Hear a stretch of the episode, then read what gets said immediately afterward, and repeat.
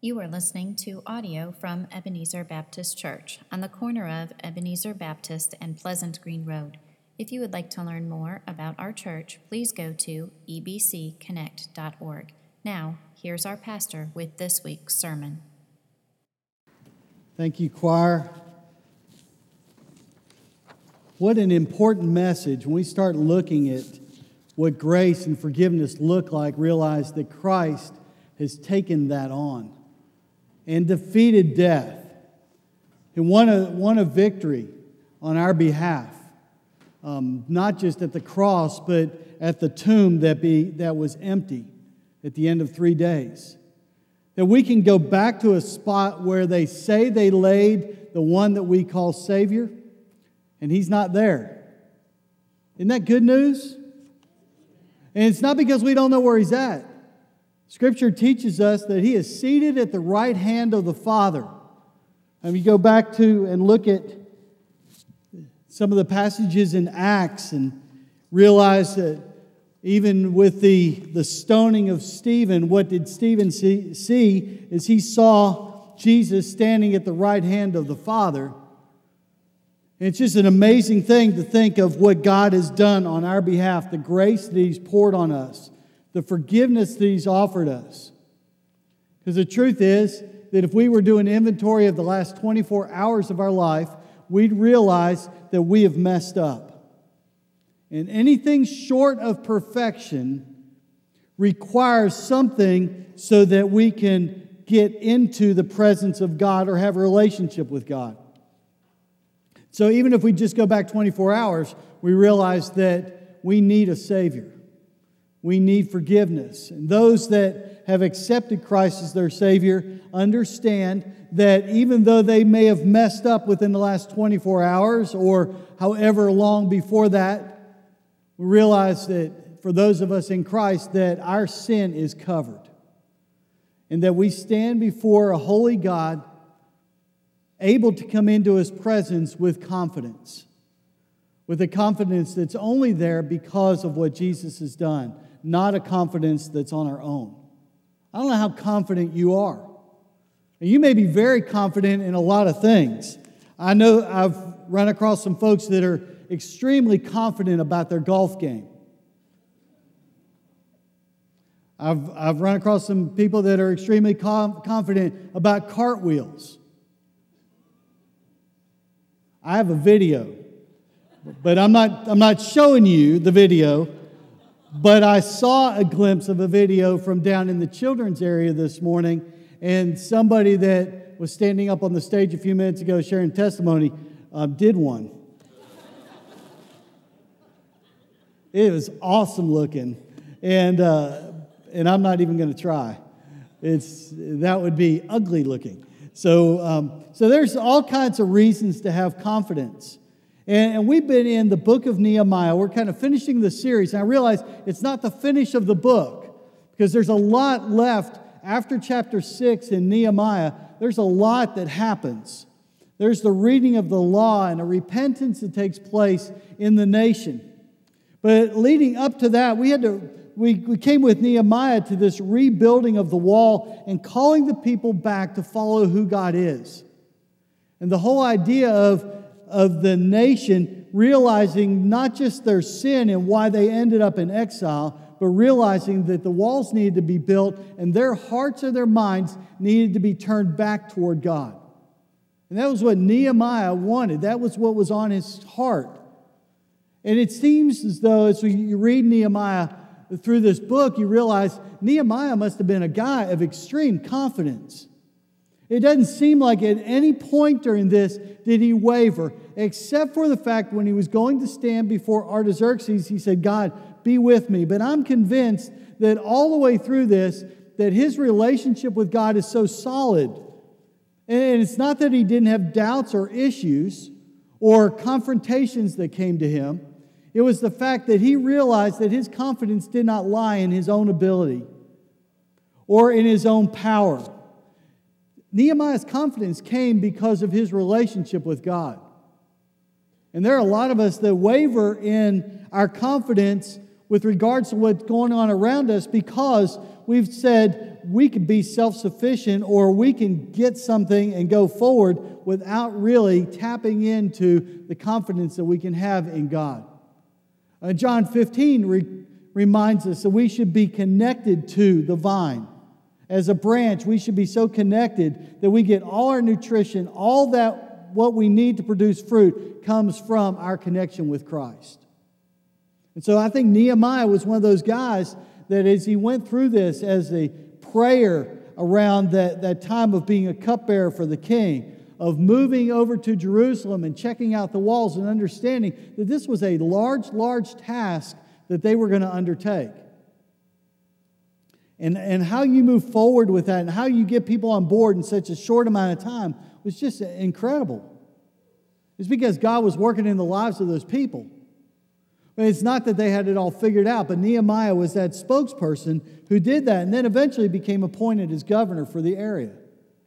And so in Nehemiah 6, we're going to read about a confidence that he shares with those that are trying to push in on him.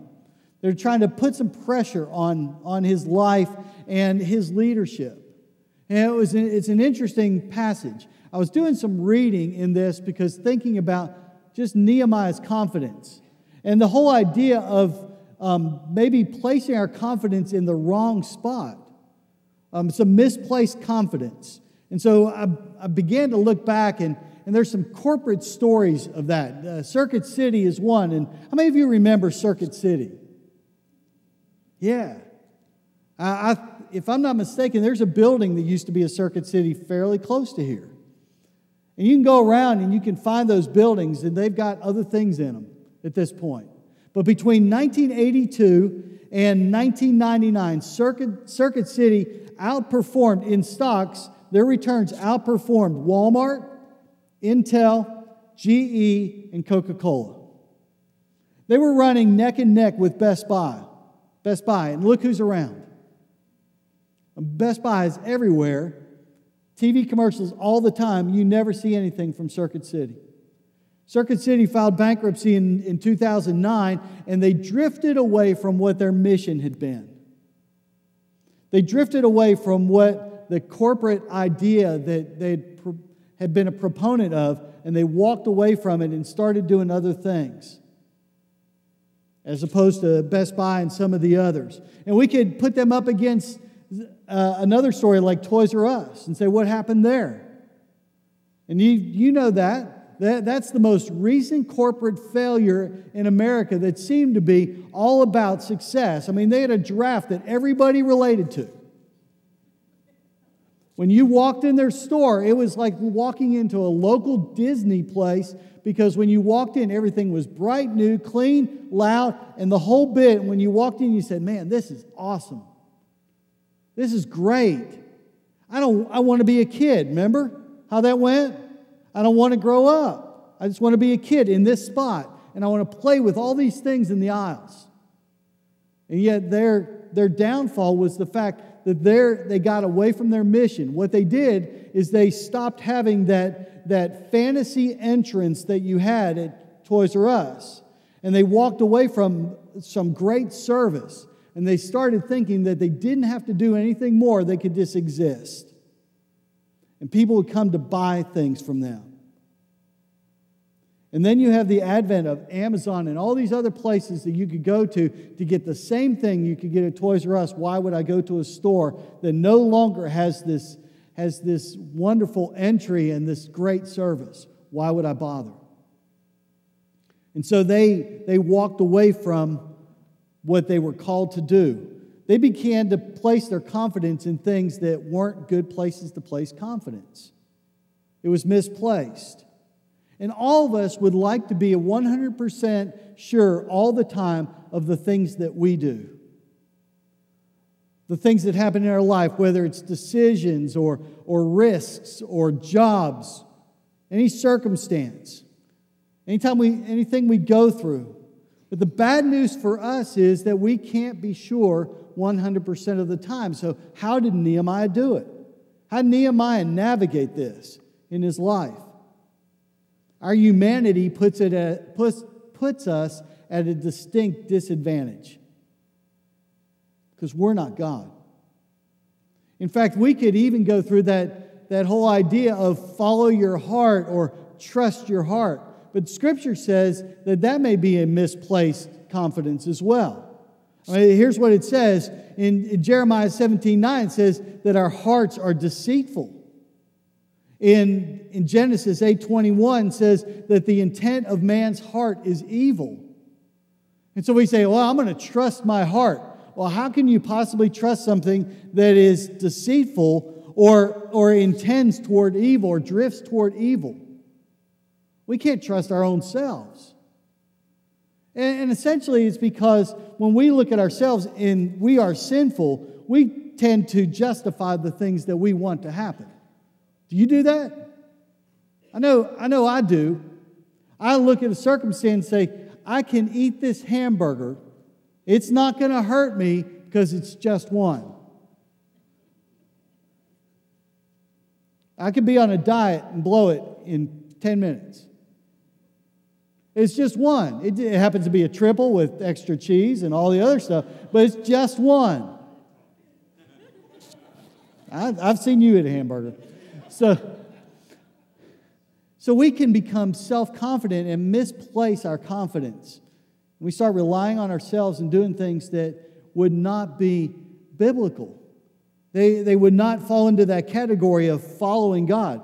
The good news for us, although the bad news is our hearts are evil and we can't trust even ourselves, the good news is that we have a Savior that we can trust. We can place our um, ultimate confidence in who He is. We can have an assurance because of His Word and because of His holiness. That's where our assurance lies, that's where our confidence lies. And so, Nehemiah 6, you have this, this scenario where Nehemiah is still getting pressed. Nehemiah 6, starting at verse 1, says, Now when it was reported to Sanballat, Tobiah, and Geshem, the Arab, that, and to the rest of the enemies that I had rebuilt the wall, and it's not just him, so you will catch that a little bit, but he is the spokesperson, that I had rebuilt the wall, and that no breach remained in it, although at that time I had not set up the doors in the gates, then Sanballat and Geshem sent a message to me saying, Come, let us meet together at Chephirim in the plain of Ono. But they were planning to harm me. So Nehemiah gets this message come and meet with us. We would like to discuss some things with you. It's just going to be a nice sit down meeting. Maybe have some tea or some coffee, and we're just going to discuss what's happening over there. And this whole rebuilding the wall thing. But Nehemiah understood what was happening. He says, But they were planning to harm me. So in verse 3, it says, So I sent messengers to them, saying, I am doing a great work and I cannot come down. Why should the work stop while I leave it and come down to you? So basically, he says, I'm in the middle of something too important to walk away from.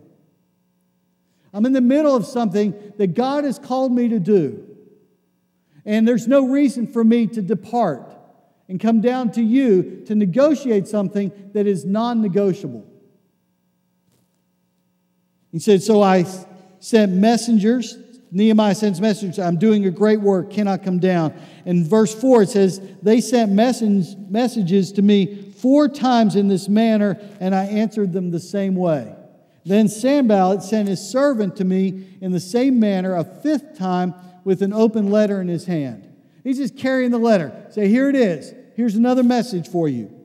And in it was written, It is reported among the nations that Gashmu says that you and the Jews are planning to rebel, therefore, you are rebuilding the wall. And you are to be their king according to these reports. You have also appointed prophets to proclaim in Jerusalem concerning you. A king is in Judah.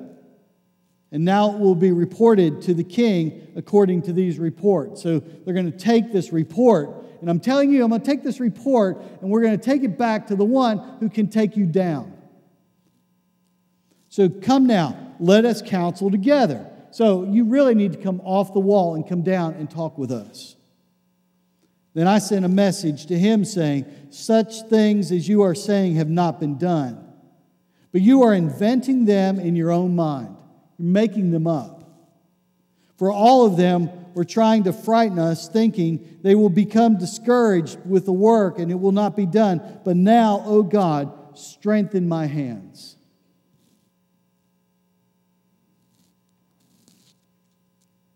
In this passage, Nehemiah has to come to grips with the pressures that are put on him because those around Nehemiah don't want the wall and the gates to be reestablished. It really has nothing to do about with Nehemiah's wanting to rebel against a king. It is Nehemiah wanting to do what God has called him to do and in making those around the, the area of Jerusalem, making them uncomfortable.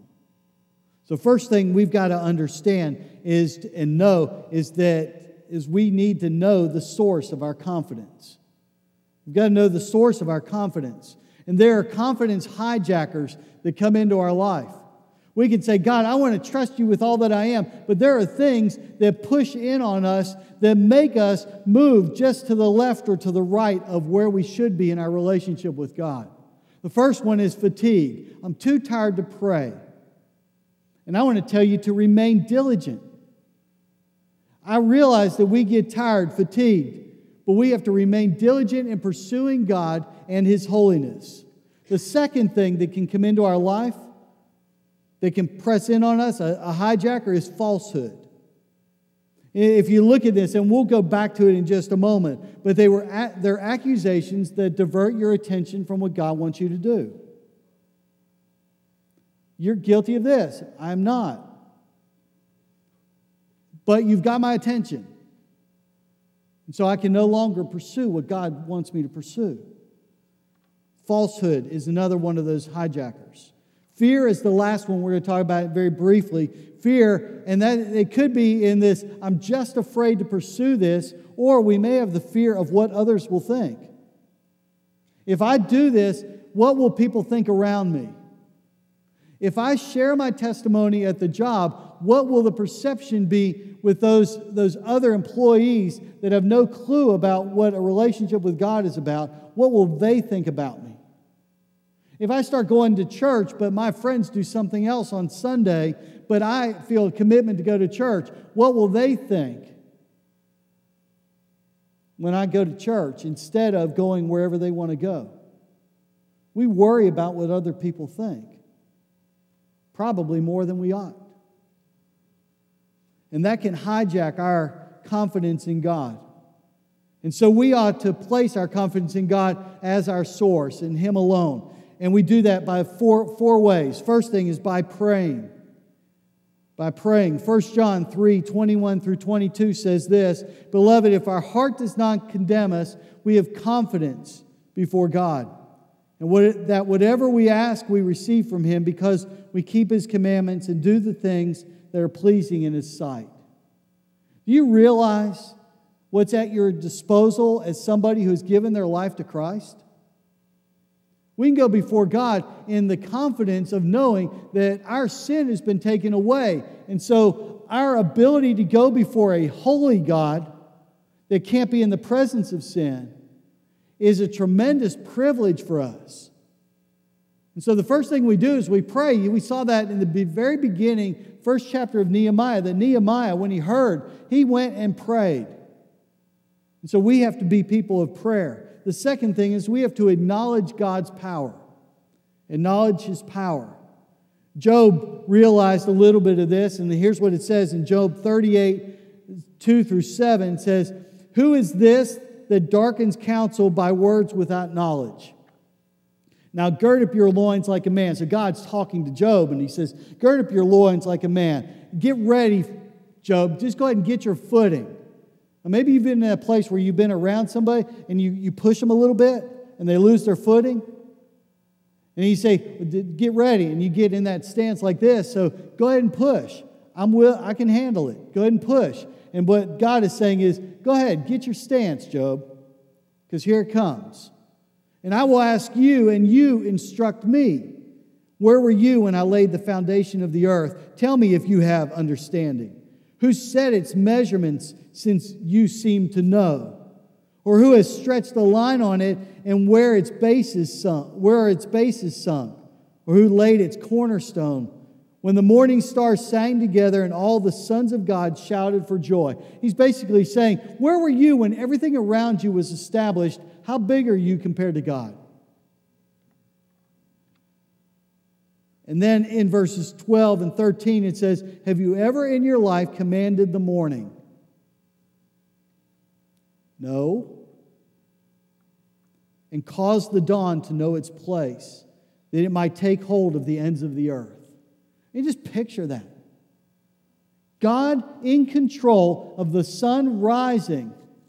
Every time the sun crests at the horizon and things become bright, is because God is in control. Your breath and what you have today is only existent because God is in control and allows that to take place in your life. So we can have confidence in God, in his power. We can also realize his presence. Hebrews 4:13 says, "And there is no creature hidden from his sight, but all things are open and laid bare to the eyes of him who, whom we have to do." And so God is present. God is present all the time. And we have to realize His presence and practice His presence. So we pray to an all powerful God, we pray to an all present God. And then the third, the last thing, the fourth thing is we need to rest in His plan. Rest in His plan. 2 Timothy 1:12 says, For this reason I also suffer these things, but I am not ashamed, for I know whom I have believed, and I'm convinced that he's able to guard what I've entrusted to him against that day. And when, when Paul writes this to young Timothy, he's saying that although the circumstances around you may be very difficult, understand that God can be trusted. And where you've trusted Him for your salvation, you can trust Him in every other circumstance of your life. Because you've placed your, your life in His hands and He is in control. So there's no reason to panic if you're in Christ.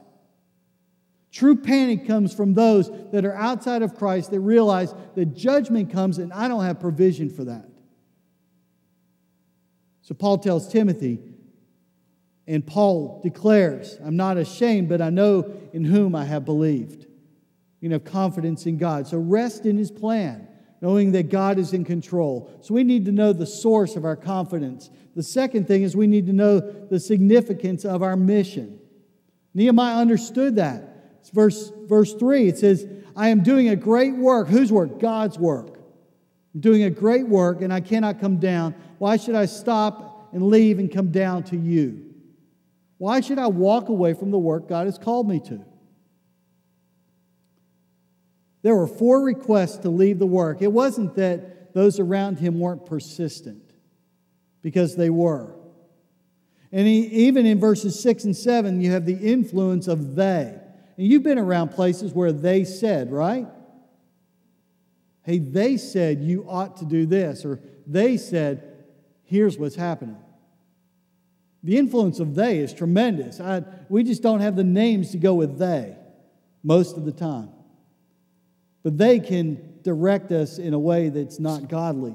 Verses 6 and 7 basically says they wrote a letter and we're going to take it to the king. This is what was going around that you are establishing your own kingdom, Nehemiah. You want to be king of Judah. He's saying what you understand has been an invention of your own mind. It's not true. And they kind of statements, they said this or they did this or they are telling me this about what's going on can suck the energy out of a task that God has called you to. Can suck the very life out of it. Inventing in them in your own mind or contrive or making up a story to discredit. And it's essentially what they're convinced, trying to convince Nehemiah, Nehemiah is that there is a shortcut and to getting around what you want to accomplish. The motive for them was to actually destroy Nehemiah. So they wanted him to come down and negotiate, and he said no. It says that I might become frightened. In verse 13, it says, he was hired for this reason, and this is the whole idea of what is being shared that you're going to establish something that's not real. He was hired for this reason that I might become frightened and act accordingly and sin, so that they might have an evil report in order that they could reproach me. So Nehemiah is like, they're after me, and I understand that they're after me.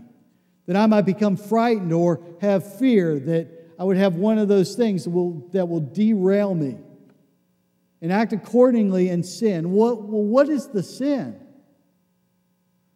What is the sin that Nehemiah is worried about happening if he goes this other direction? I think it's the sin of walking away from what God has called him to do. Failure to do what God is calling you to do or not completing the responsibility for which you were tasked is sin. If you commit it to God, it is yours to take on. And I realize that sometimes we walk away from stuff and we say, I'm so tired or I'm, I'm fatigued and I don't want to do this anymore. Or it is somebody else's responsibility to step into that. I've done my time. Nehemiah could have said that. It's not like the stuff that he's been doing has been inconsequential or trivial. At this point, we are several, we are days and days and weeks into this process of rebuilding the wall, and certainly Nehemiah is tired. There's a physical labor that came with rebuilding that wall that could have, could have cut the rug out from underneath Nehemiah's life. Yet he realizes what they're up to. He says, so that they might have an evil report in order that they could reproach me or discredit or circumvent. It's interesting that Nehemiah understood that. And in verse 9 is that, that gem in the middle of this that he prays to not just withstand the four or five attempts to get him off the wall or the rumors that are going and surrounding him, but he prays this. He says, But now, O God, strengthen my hands. And essentially, he's saying, Give me resolve to do what you've called me to do, and don't let me walk away from it. There are times when walking away from any ministry, not just pastoring, but there are times when walking away from any ministry looks better than staying in a ministry if it's difficult. And we have to have the perseverance to stay with it. I wrestle with it. And if God's called you to a particular place of ministry, there's a really good chance that you've wrestled with that at some point. When you have a class that you're preparing for 15 and one person shows up or nobody shows up, and you and that happens a couple of times and you're like, "Why bother? Why should I do this?" And in the midst of rebuilding the wall, there was, there was a push back on Nehemiah to not do it. You remember the nobles from the very beginning of that group of people that, were, that ended up rebuilding two sections of the wall? The Tekoites? You remember them? The nobles did not want to participate. They stood back and they watched while that group of people built one section and said, Hey, we're done here. Is there anything else we can do? And they moved over to another section of the wall and completed it as well. It never said that the nobles jumped in on the second set either. They stood back and watched. We have to have ultimate confidence in who God is and ask God to strengthen us to pursue what He has called us to do. And so, what has He called us to do? Our mission as individuals and as a church is to develop authentic followers of Christ. We individually need to grow in our authentic relationship with Him, to be followers chasing after God. And corporately, we need to be a church that chases after God. Our mission as a church is a calling. It's a calling. It's, it's very simple. Um, John Fonville said this There is nothing more notable or glorious in the church than the ministry of the gospel gospel because no other ministry exalts the glory of God as the gospel. So, our job is to not just live out the gospel, but take the gospel. We got to be carriers, ambassadors. We are light bearers. We are truth carriers. We are love magnifiers. If there's anybody that ought to love people unconditionally, it ought to be us. The church should never be known for its hatred, the church should be known for its love. And when the church is known by its hatred, it just gives us that much more incentive to step outside the box to do something that nobody expects us to do. We ought to be light bearers and taking truth and taking it with the amount of grace that God has bestowed on us. So we have confidence in God and understand that our mission is significant. God has chosen us to be his hands, his feet, ambassadors, representatives, so that everybody hears the good news of the gospel. That Jesus came, he lived a sinless life, he went to a cross that he didn't necessarily desire, but he was put on the cross and he went there willingly took on our sin, became sin for us, that we could become the righteousness of Him, that we could stand before a holy God with confidence. And He came out of the grave to prove that there was a living hope, alive and worthy of all worship and praise. Ephesians 1 3 says this about us as those who have trusted Christ. Blessed be the God and Father of our Lord Jesus Christ, who has blessed us with one or two spiritual blessings. Is that what it says? No. In case you're, you're not sure about that. Ephesians 1 3 says this He has blessed us with every spiritual blessing in the heavenly places in Christ just as He chose us in Him before the foundation of the world, that we would be holy and blameless before Him. He has blessed us with every spiritual blessing. You say, Oh, I don't feel very blessed by God. God has blessed you immensely. God has blessed you with everything that you need. It doesn't discount life that happens around you. But God has blessed you with everything that you need to go through it to trudge through it and to jump through it. And He's promised He wouldn't abandon us. But everything that we need is wrapped up in Christ. So, what needs to be accomplished? For, for our congregation, for this church family, what is our wall? Nehemiah's wall was completed. It says in verse 15 So the wall was completed on the 25th day of the month of Elul, 52, in 52 days. 52 days. And then it says, when all our enemies heard of it and all the nations surrounding us saw it, they lost their confidence. Were we talking about confidence a minute ago? They lost their confidence. For they had recognized this, this work had been done, had been accomplished with the help of our God. 52 days. What happens in 52 days from today? Anybody know? There ought to be a couple of you that know. Jason knows. Does anybody else know what happens in 52 days? You guys know? Huh? What? School? No. No, that probably comes earlier. Um, I'm sorry. 52 days from today is the first Wednesday night of September. 52 days from today, if everybody does and pitches in, then the youth, youth room, the student ministry room down in the lower building is done. 52 days from now, that all the children's and preschool work gets cranked up. Some new Wednesday discipleship things are happening. All that in 52 days from today. So, what has God called us to accomplish? He's called us to accomplish a lot because even in the midst of all that, He's uh, called us to accomplish things in missions. It's going to be West Virginia, it's going to be, be the church in August and beyond. It's going to be stuff in Canada or Guatemala. God's going to take us places and do things through this congregation as we submit to Him. And we look and say, Nehemiah, that was 52 days of rebuilding a wall. You think of how hard it is to build a wall like he was trying to build in 52 days?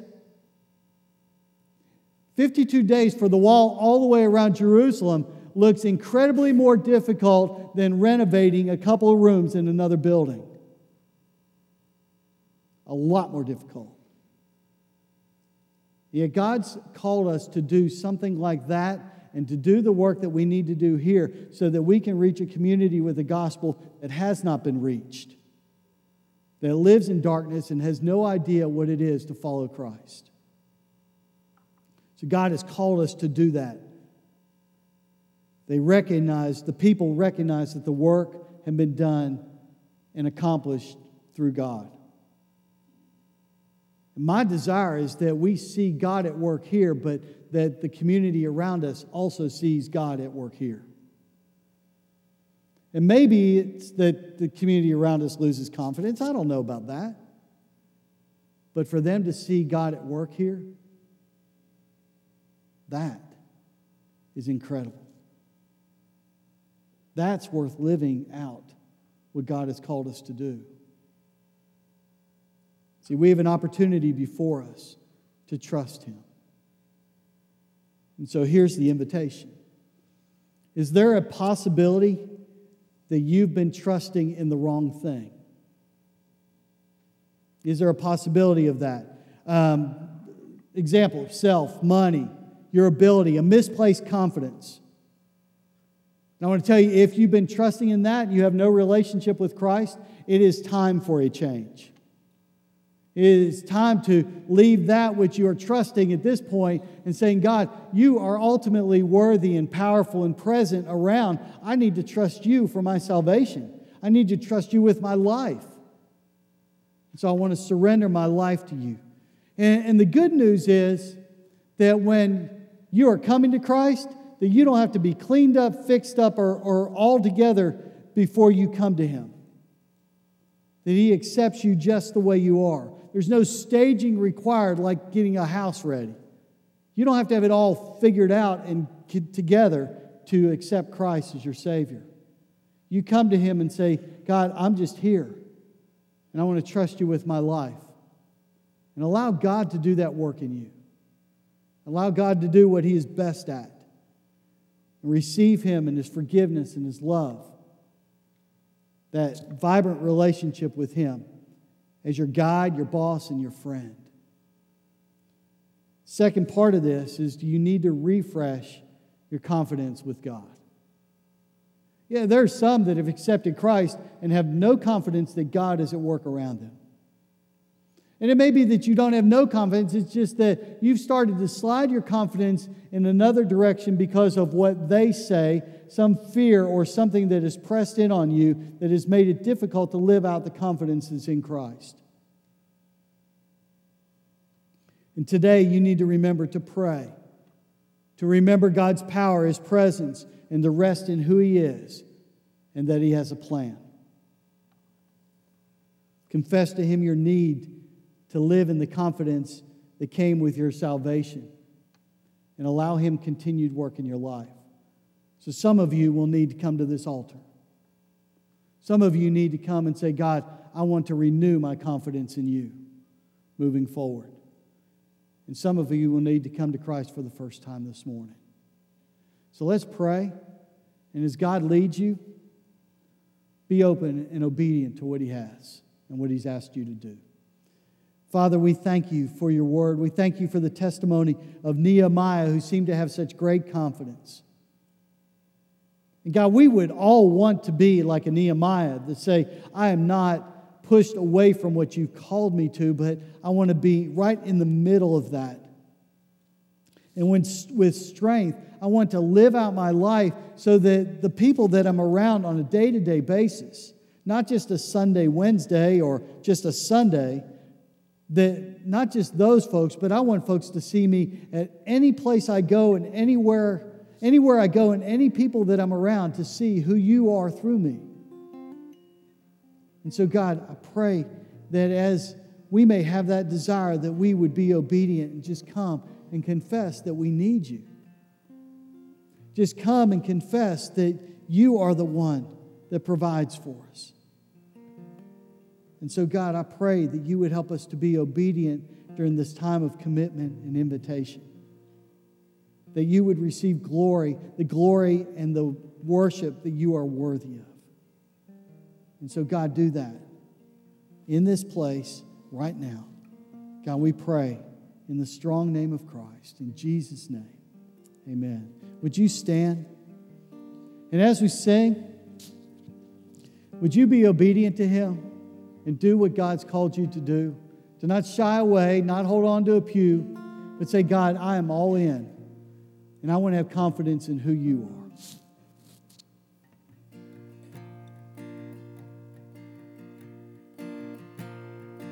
Come out of sadness from wherever you've been.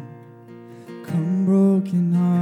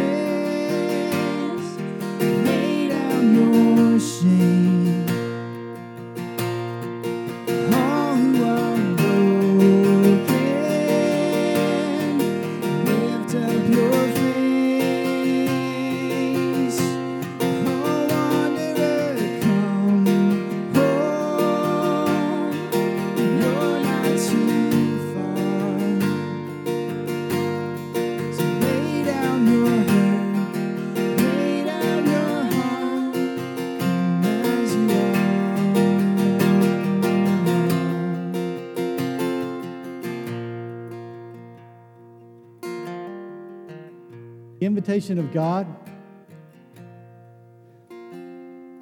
is not something that's con- contained in a room. And so the invitation to trust Him and have ultimate confidence in God and not ourselves is something that's lived out on a day to day basis, maybe hour to hour. And so, church, I'm looking forward to what God's going to do through you this week as you trust Him with all that you are and you are completely surrendered to Him to do exactly what He's called you to do. Nobody is immune, but there's great, a great price, a great thing at stake when we, the church, do what we're called to do. And so, guys, be the church this week. Thank you for listening to this audio from Ebenezer Baptist Church. We welcome you to join us next Sunday at 10:30 a.m. for our weekly worship service. If you have found this resource helpful, please do share it with others and check out our other ministries at ebcconnect.org.